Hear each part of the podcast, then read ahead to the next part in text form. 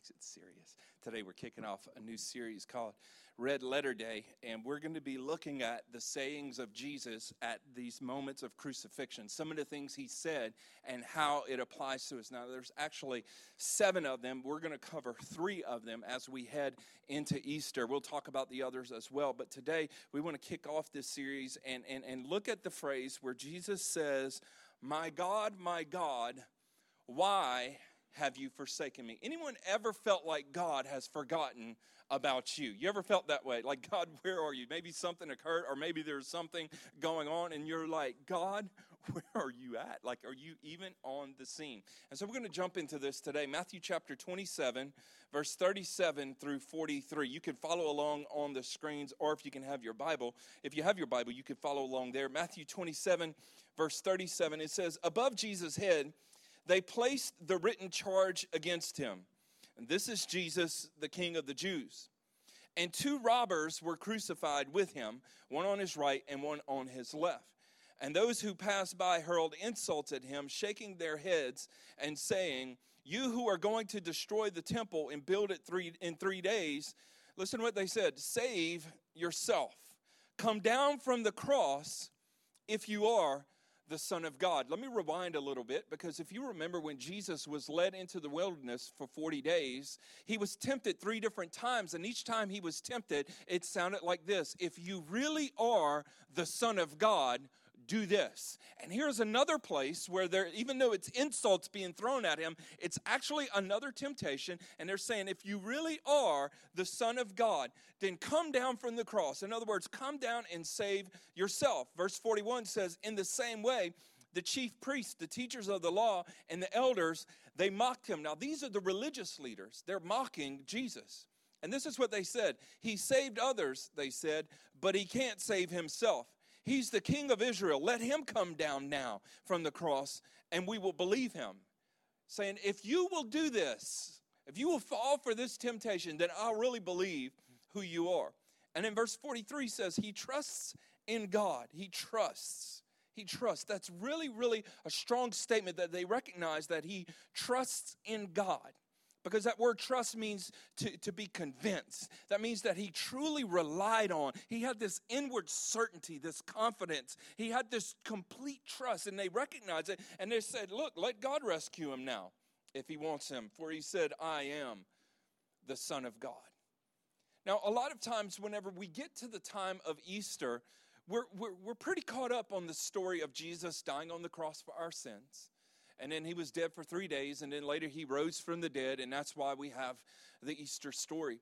But there's a lot of significance in the events and all of the things that were happening as Jesus was crucified. And today we're going to start taking a look at some of these things because I believe that they apply to our life. So let's keep reading Matthew 27, verse 45. It says, From the sixth hour until the ninth hour, darkness came over all the land. And about the ninth hour, Jesus cried out in a loud voice. Anybody want to take a shot at, uh, at pronouncing these words? You know what's cool is I can say it anyway, and you would think it was it was right. Eloi, Eloi, lama sabachthani. Is that all right? That's what we're going to go with. Which means, my God, my God, why have you forsaken me? And I don't know about you, but when I read that, even when I hear myself say it, I feel the weight of it. Like to say to the Father, Why have you forsaken me? Can you imagine looking at a family member and saying something like that? Not in a moment of anger, but in a moment of desperation. I'm not talking about you're fighting with your spouse, I'm talking about you're in such a moment of agony and pain that you literally feel like, Why have you forsaken me. And you see, you can sense just the urgency and the pain in this. So I just want to pray as we jump into this message today. And I, I really pray in that, that, that today, as we share this message, we see the reality of who Jesus is. Amen. And what he really, really means to us. So let's pray. Lord, thank you for our, our time to gather today as we share these messages about you dying on the cross. And Lord, I, I just pray that that as we share this, that our eyes will be open to the reality of who you are in our everyday lives. Father, that we won't just recognize Jesus as a person of history, but we will, we will understand the personal relationship with the one who gave his life for us, who paid for our sins. And so, Lord, today I'm praying that our hearts will be open to hear this message and receive the truth, Father, that will change us, that will set us free. Lord, help me today to communicate it in your way, to say it with your tone. In Jesus' name, amen and amen. Today, starting this new series, Red Letter Day, looking at some of the things that Jesus said while he was being crucified. And as we're starting, just talking about why have you forsaken me? Why? That's such a strong word. Why? Why is this happening to me? Why did you do that? Or you ever had a, a, a three year old, two year olds, they hadn't got there yet, but a three year old who just says, Why? Go do this. Why?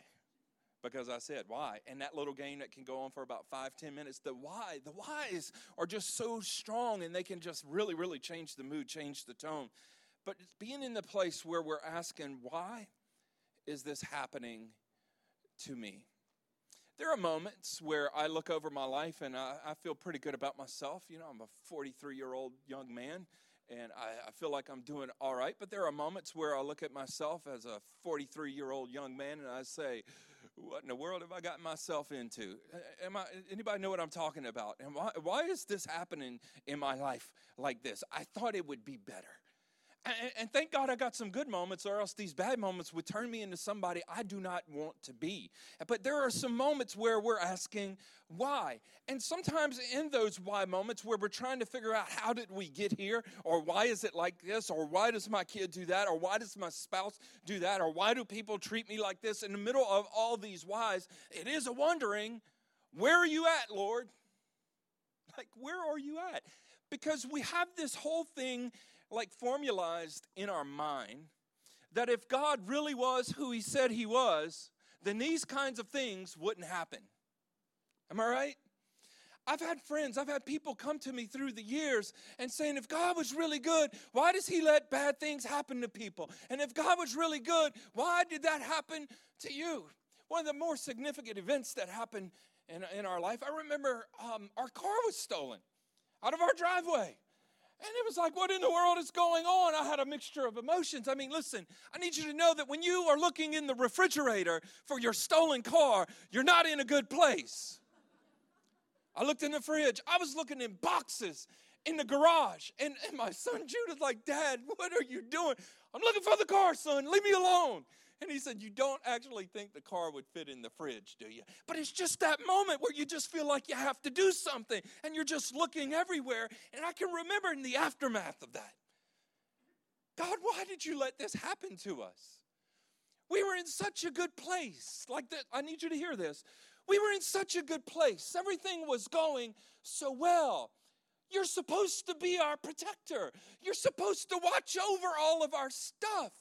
Why did you let this happen? And I had all kinds of ideas. Let's sell the house and let's move away from this place. Like it was the house's fault that this happened.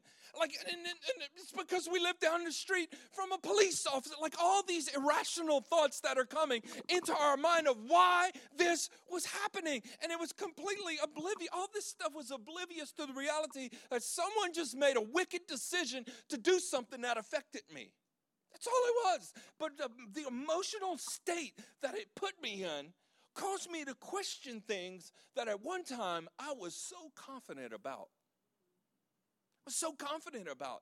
Like when we bought that house, I knew that was the place that God wanted us to be. But one thing happens and it's like, why, God, this must not be where God wanted us to go. And all of the emotions starts bringing confusion and erases all the clarity. Are you grabbing this today? And it puts us in this very vulnerable state. God, why? And I just wonder if there's anyone here today that's ever been in that place. God, why do I have this type of sickness? Why does my child struggle with this? Why? And we can keep making all these questions and listing them all. And we want to know the reason. Like we really, really want to know the reason. And I think it's really, really hard to see the reason when we're enduring some really, really hard times. And so we come up with some really, really, really unique answers. You know what I'm saying? And a lot of times our friends give them to us, and we don't even know if they're good or if they're really true or if they're legit or not, but we just kind of receive it. And then when somebody else is going through it, we just kind of pass it on. You know what I'm saying? We don't know if it's good, but we heard it enough that we feel like that's what you say to people in that moment. And so here's some of the things, you know, it's not your fault. That's one of the things. Well, it could be. Like if we didn't lock the doors, it could be our fault. I mean, get it. We locked the doors. But if we didn't, come on, lock your doors. PSA, lock your doors. Just saying. You say, well, I live out in the country.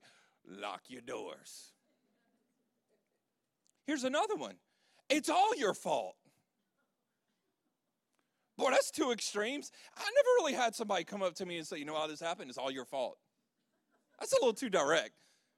Probably need some of those friends in our lives, though, am I right? We probably do. We don't like it because we would rather be encouraged than held accountable. Boy, that was a strong one. Okay. Here's another one. Here's another one. It's Satan's fault. The devil. The devil made me do it, mama.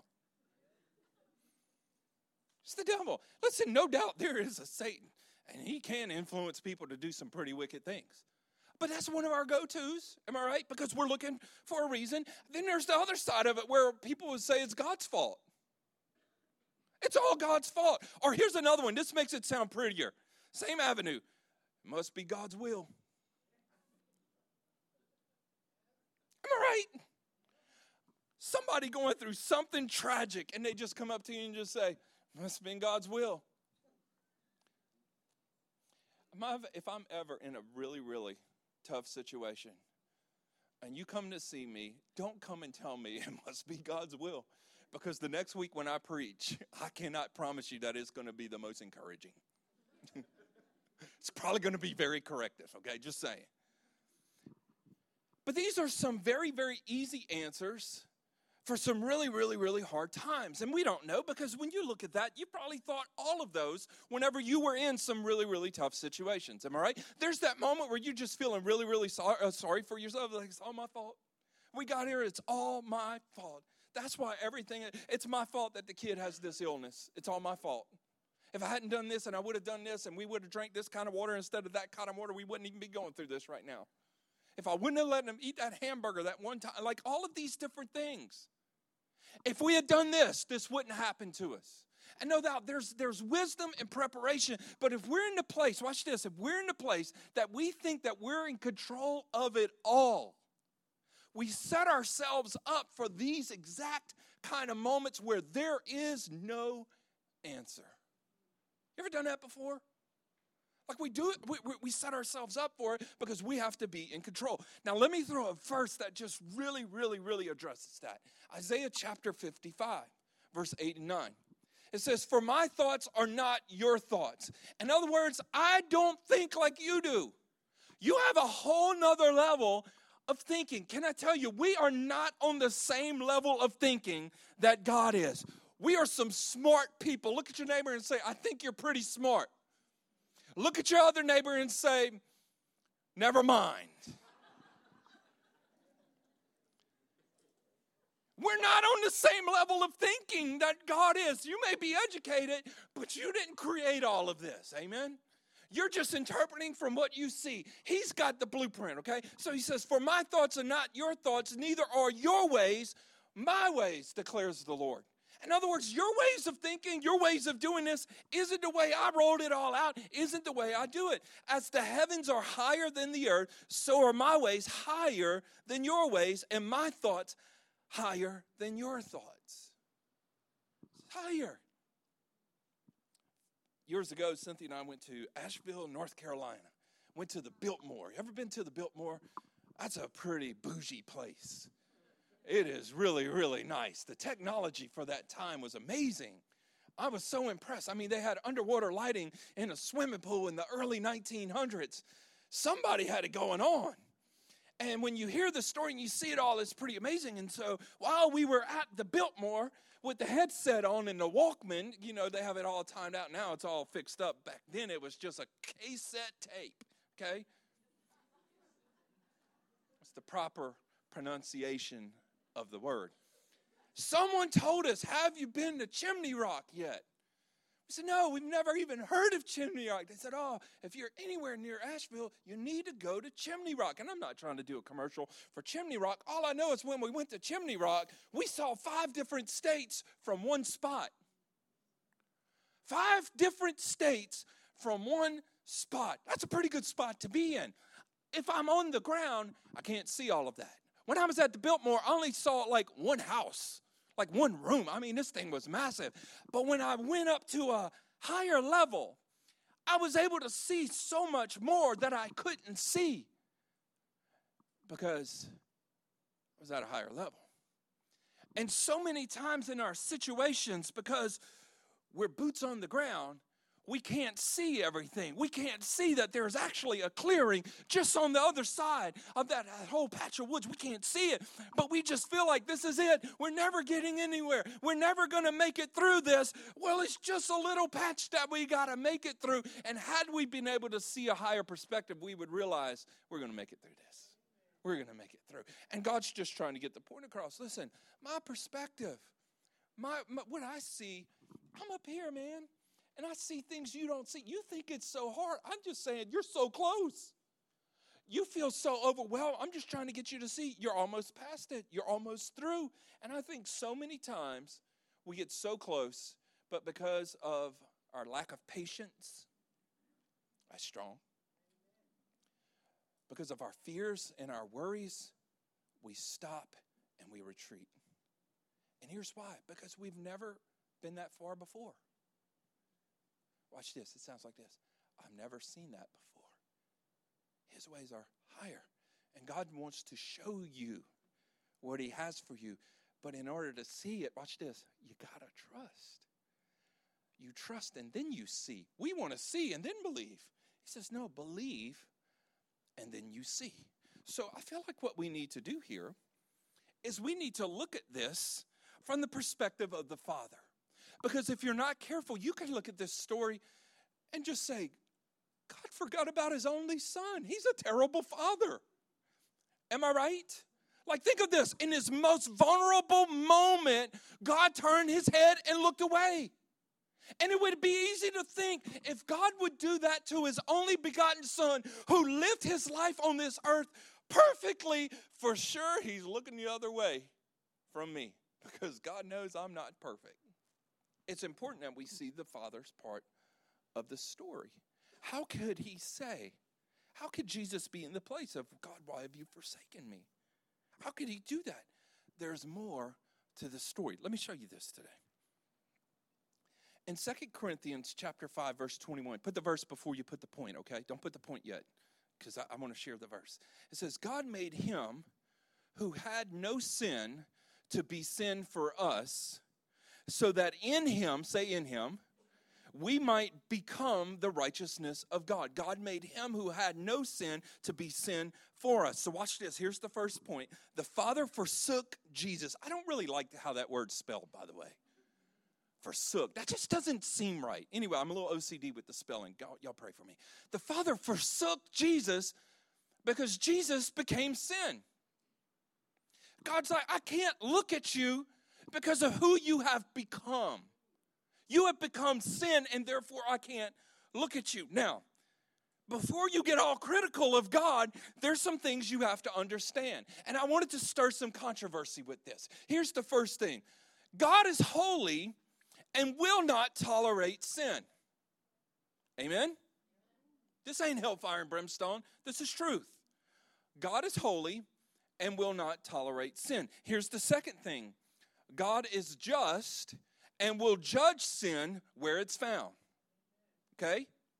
So far, you're sitting there saying, This is harsh. This is truth. This isn't harsh. This is truth. That there is really sin in our lives. Amen. Any sinners in the house today? Any saints in the house today? Some of you, you couldn't raise your hand for the second one, but if you're in Christ, you are a saint. Now, I know you were thinking football and all that stuff, and you thought I was trying to pull a fast one on you. I like messing with you. God is holy and will not tolerate sin. God is just and will judge sin where it is found. And if we stop right there, we just paint the picture of an angry God. But we're not finished because God is love. And watch this He devised a way that justice would be satisfied and forgiveness could be made available. Aren't you so thankful that we shared this last point that God is love? Yes, He is just. He, he is God. He is holy. He is pure. He is just. But we cannot forget that God is also love. So, watch this. He forsakes Jesus because He becomes sin. Why does that happen? In the book of Habakkuk or Habakkuk, however you want to say, Chewbacca, it doesn't matter. Chapter 1, verse 13 God's eyes are too pure to look on evil. You missed it because you were laughing at my Chewbacca impression. God's eyes are too pure to look on evil. He cannot tolerate wrong. God is so holy, and sometimes our vision of holiness is religiosity. But holiness is innocence and purity. Changes the game, am I right? It's innocence and purity. He's too pure to look on evil. He cannot tolerate wrong. Okay, here's the second thing. Remember, we're seeing some things from God's perspective here. The Son was forsaken so that we could be forgiven. He was forsaken so that you and I could be forgiven. I often wondered this when he turned his head away from Jesus. Who was he looking at? When he turned his head away from looking at Jesus, I wonder if he was looking in our direction. I wonder if he began to look at us. 1 Peter chapter 2 verse 24 He himself bore our sins in his body on the tree meaning the cross so that we may die, we might die to sins and live for righteousness. Righteousness is right living, not according to people, but according to God. In other words, God's right way of living, so that we might die to sins and live for righteousness. And by his wounds, you have been healed. The cross is much more than a story, the cross is the way. And it's so graphic that we can't see how that can be the way. But because of the graphic nature of the cross, we have to understand the terrible nature of our sin. Grab this today. We have to understand how ugly sin is in our lives. Sin is what destroys people, sin is what destroys families. Sin is what destroys countries. Sin is what destroys relationships.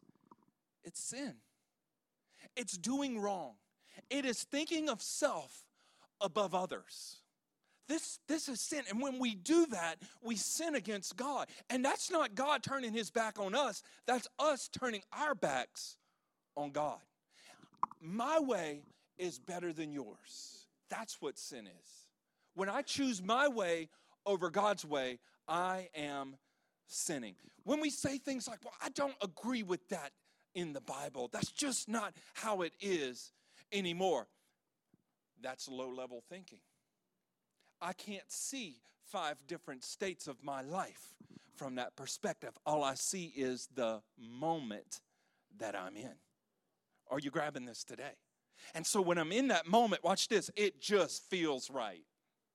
And if it just feels right, I feel like I ought to do it. But if I had a higher perspective and I saw what was right there knocking on my door, if I did that, I would realize I don't need to do that. Or if I saw that God had something so great for me right there, and I realized if I did it, I would forfeit something so great, I wouldn't do it. Sin. Sin has a price tag. In Romans, we learn that the wages, in other words, the price tag or the payment, the paycheck of sin is death. Did you hear that? The paycheck, the payment, the wage. Think about your wage and what you make as income the income from sin brings death. That's the price tag. That's the punishment for our sin. You ever thought, man, God is strict? It depends on what lens you look at it through. I'd encourage you to listen to last week's message. It does. If I looked at the lens of who God is through some educators that I had in my life, God would be the meanest thing in the world. Same thing with parents. We would just assume that God is like that and that it's all rules. I need you to know that God isn't looking to throw another rule at you. God's looking at trying to create a relationship with you. That's what he's really after. And the relationship will take care of bringing you to the place of perspective that you see that the relationship works way better than the rules ever did. Because the love makes you want to do good. Come on. That's the power of the gospel, my friends. So, watch this there's punishment that comes for our sins. And God knows I don't have to punish everybody, I will have to wipe out all of mankind. But there's verses like John chapter 3, verse 16. It says, For God so loved the world, talking about you and me, by the way, that he gave his one and only Son, that whoever would believe in him, whoever would just trust in him, would not perish but would have eternal life. God said, I can't wipe them all out. I love them too much. And so what happens is he sends Jesus, hear this, he sends Jesus as our substitute. In other words, I'm supposed to punish you, but I love you so much that I'm going to send my son, whom I love and I'm well pleased, who is perfect and has never done anything wrong, to come and take your place, to come and take your punishment so that I could forgive you. See, forgiveness isn't just letting you slide, there's a price to pay for wrongdoing. Listen, if you're a young person in here and you do wrong and you get busted by your parents and they don't do anything about it, it's not that they're just not doing anything about it because chances are they're paying the price. Get in a car wreck and just total your car out. Don't do that, but if you did, total your car out and they just say, hey, we love you, we're glad you're alive, stay safe. And then gave you a whole new car, you think, well, that didn't cost anything. Yes, it did. Somebody had to pay for the damage. You just got some good parents who paid for it. Others, others of us in here, we, we didn't have that. Am I right? It's always fun to hear the amen on stuff like that. Jesus is our substitute. You ever heard this phrase? He's the Lamb of God who takes away the sins of the world. You ever heard that before?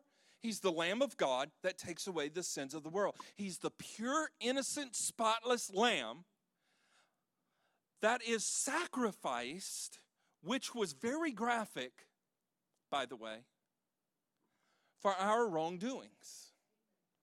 Meaning, he didn't deserve the punishment, he's perfect.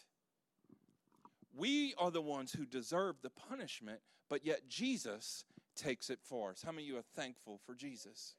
And so, watch this.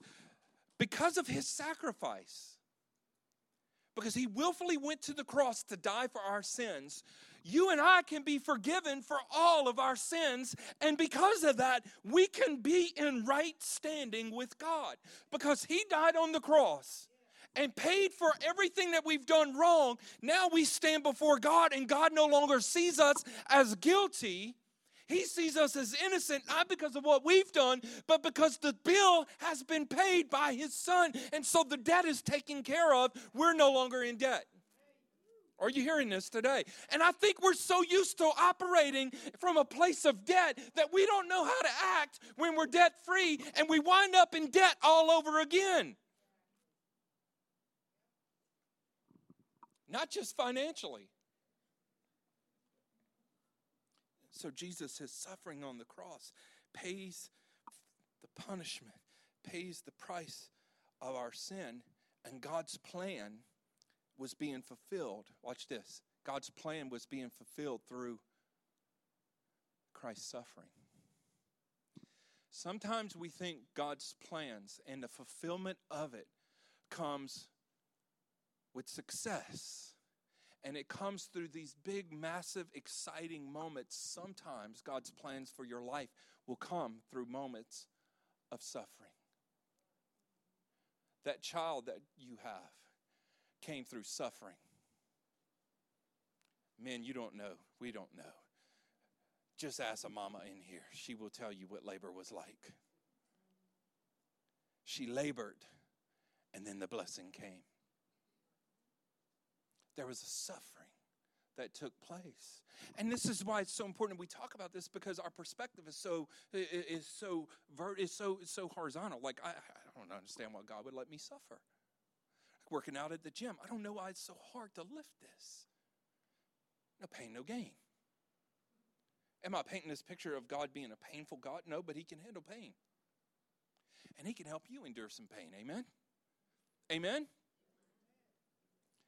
I wonder how different our lives would be if we could just see the Father's perspective of our life. Like if we can see what God sees for us, how differently we would live. Think about that.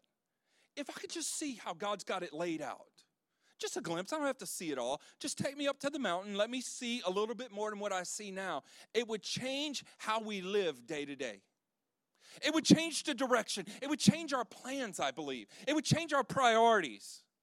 I think it would change our budget. I think it would change our attitude. I think it would knock out a lot of the fears that we have allowed to prevail. I think it would put us in a place to begin to use wisdom instead of just listening to the common theme of our friends. Come on. I really do. I really think if we if we really really had a glimpse of God's plan and understood his perspective, it would set us on a course of living that would lead us to places of righteousness. And we would be able to stand even in moments of temptation and not fall. We would be able to stand in places of confusion and not become weary. I really believe if we saw his perspective, we would live differently. This is why it's so important that we live a lifestyle, watch this, of seeking God. Because when I seek God and I find Him, I begin to see it how He sees it. Because you can see something and misinterpret it, but when I see it how He sees it, it changes everything. So let's bring it down. What to remember when you're in those places of God, why? When you just don't understand what to do, what to remember. Here's the first thing. I think the first thing to always remember, no matter what, and this is so obvious, is God is good. God is good. We've been talking about it all morning long.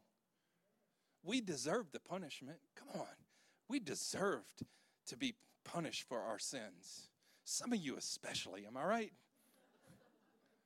Some crazy people in here. Some of you are like, yeah, you too, bro. I know. This is again where the question comes up if God is so good, why do bad things happen? And I've learned this. It's not because God isn't good, it's because people aren't good. People aren't good. And those people are people just like us. Let's not become so mighty that we think they have the problem and not us because we're all capable of crazy. Somebody's going to tweet that today. and you got to have a person in mind. People make some awful decisions to hurt others and do wrong. And it affects so many of us. Think about that. I think about how many people who are sitting in this room because of a decision that maybe your father made. It hurts you. Maybe it was a sibling Maybe it was a child. Maybe it was just another person that you don't even know that made a decision to do something that was so wrong and it affected your life. Still, a lot of times we try to stay away from those talks and don't even like it when I bring it up. But it is a reality because people do some things that are wrong and it affects other people. Have you ever done something wrong that affected somebody else? You ever made a decision? You ever pulled out in front of somebody and they ran into you and you got mad at them for hitting you?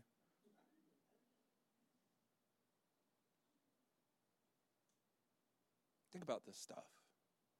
All of those different situations, this is where we're starting to conclude our, our, our, our perspectives of people.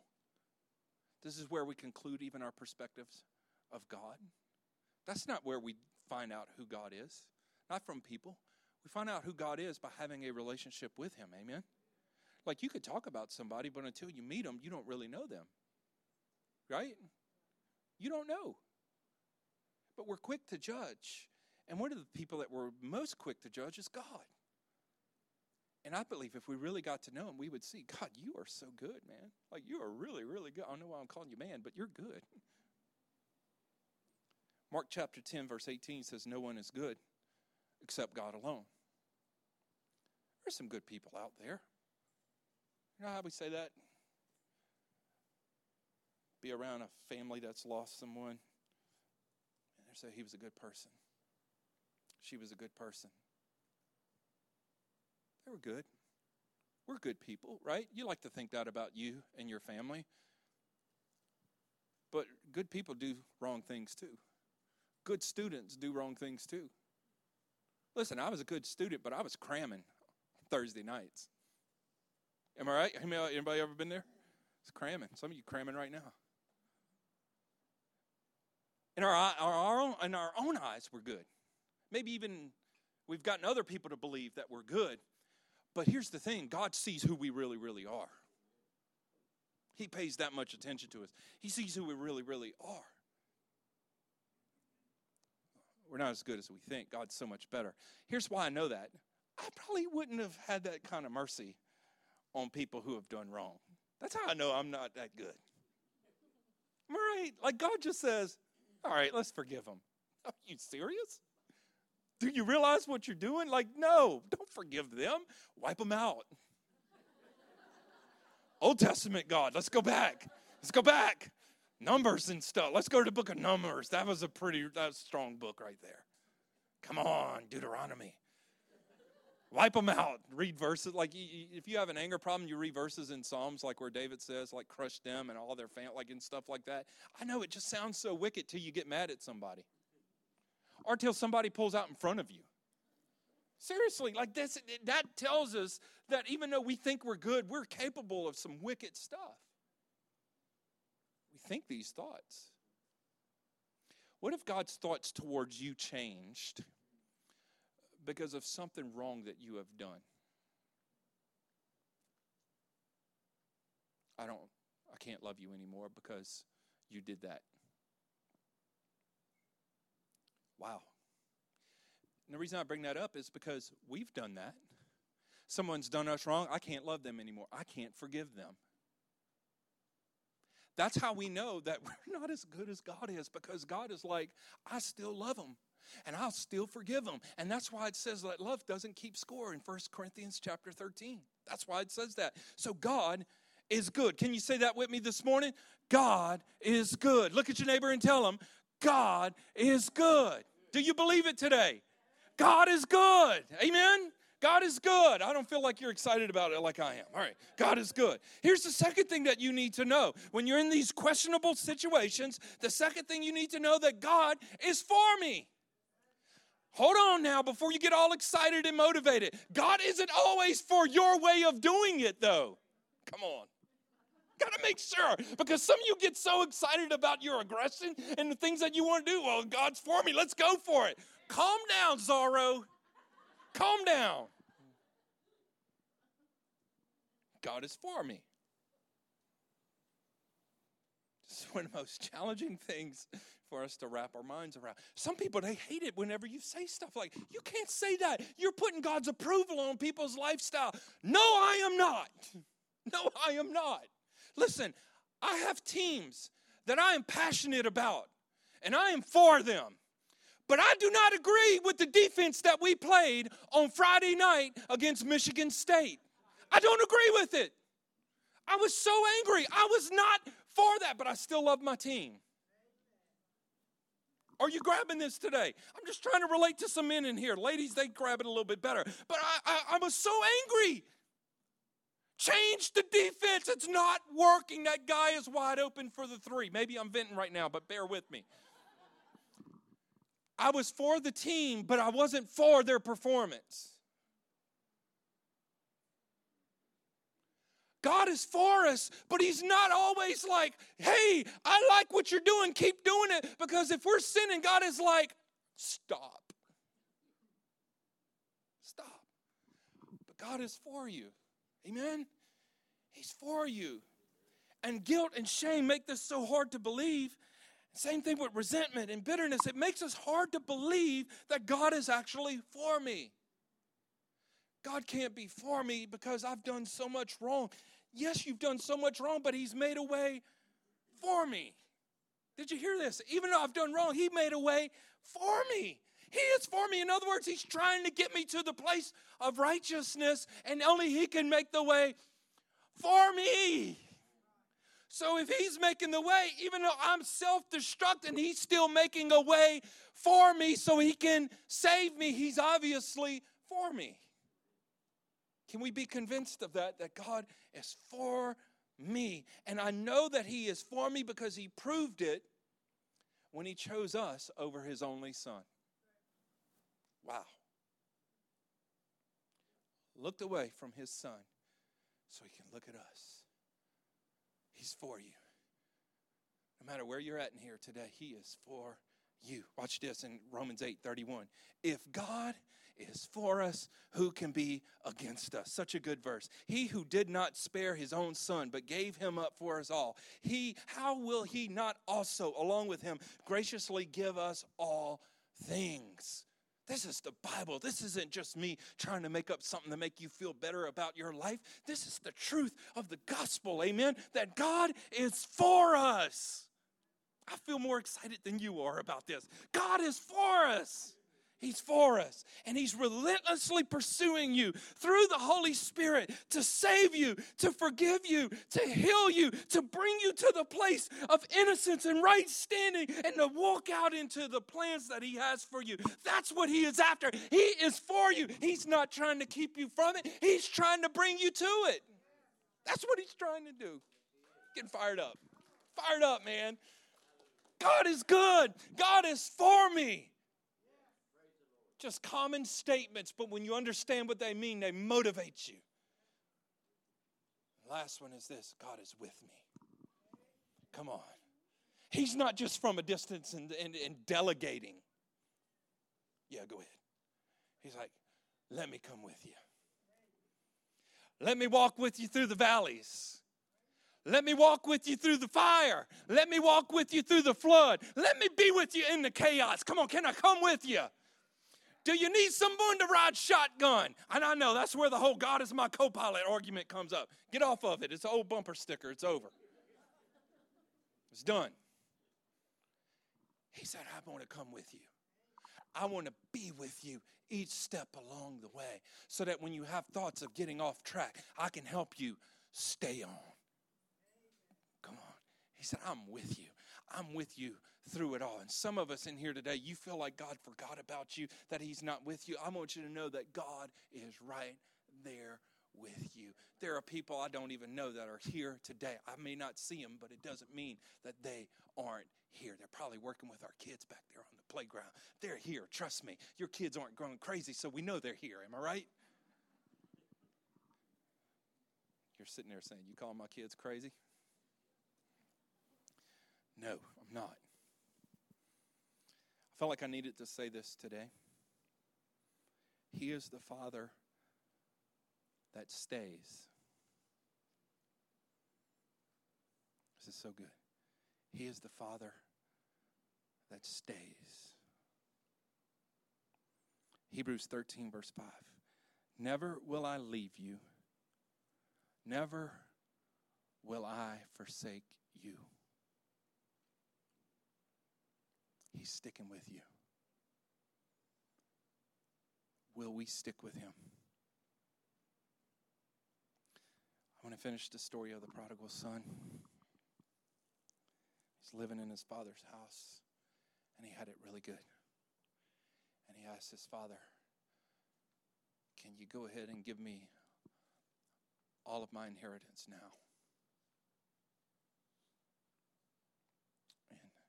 Somehow this father was so gracious that he gave it all to him. And as soon as he gave it to him, he took off.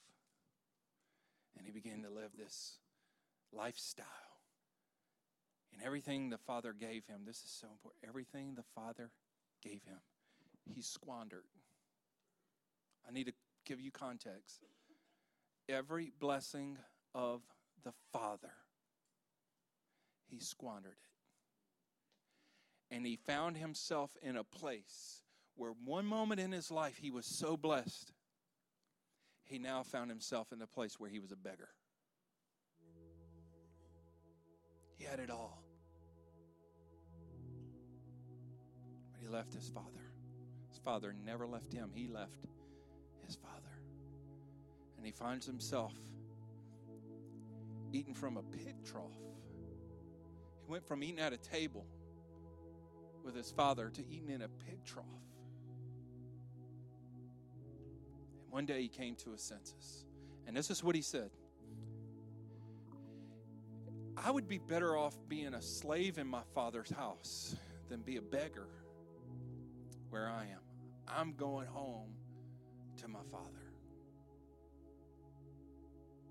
So he begins the journey home. Go read it. It's in Luke. Says the father saw him from a distance. You know what that means? The father was looking for him.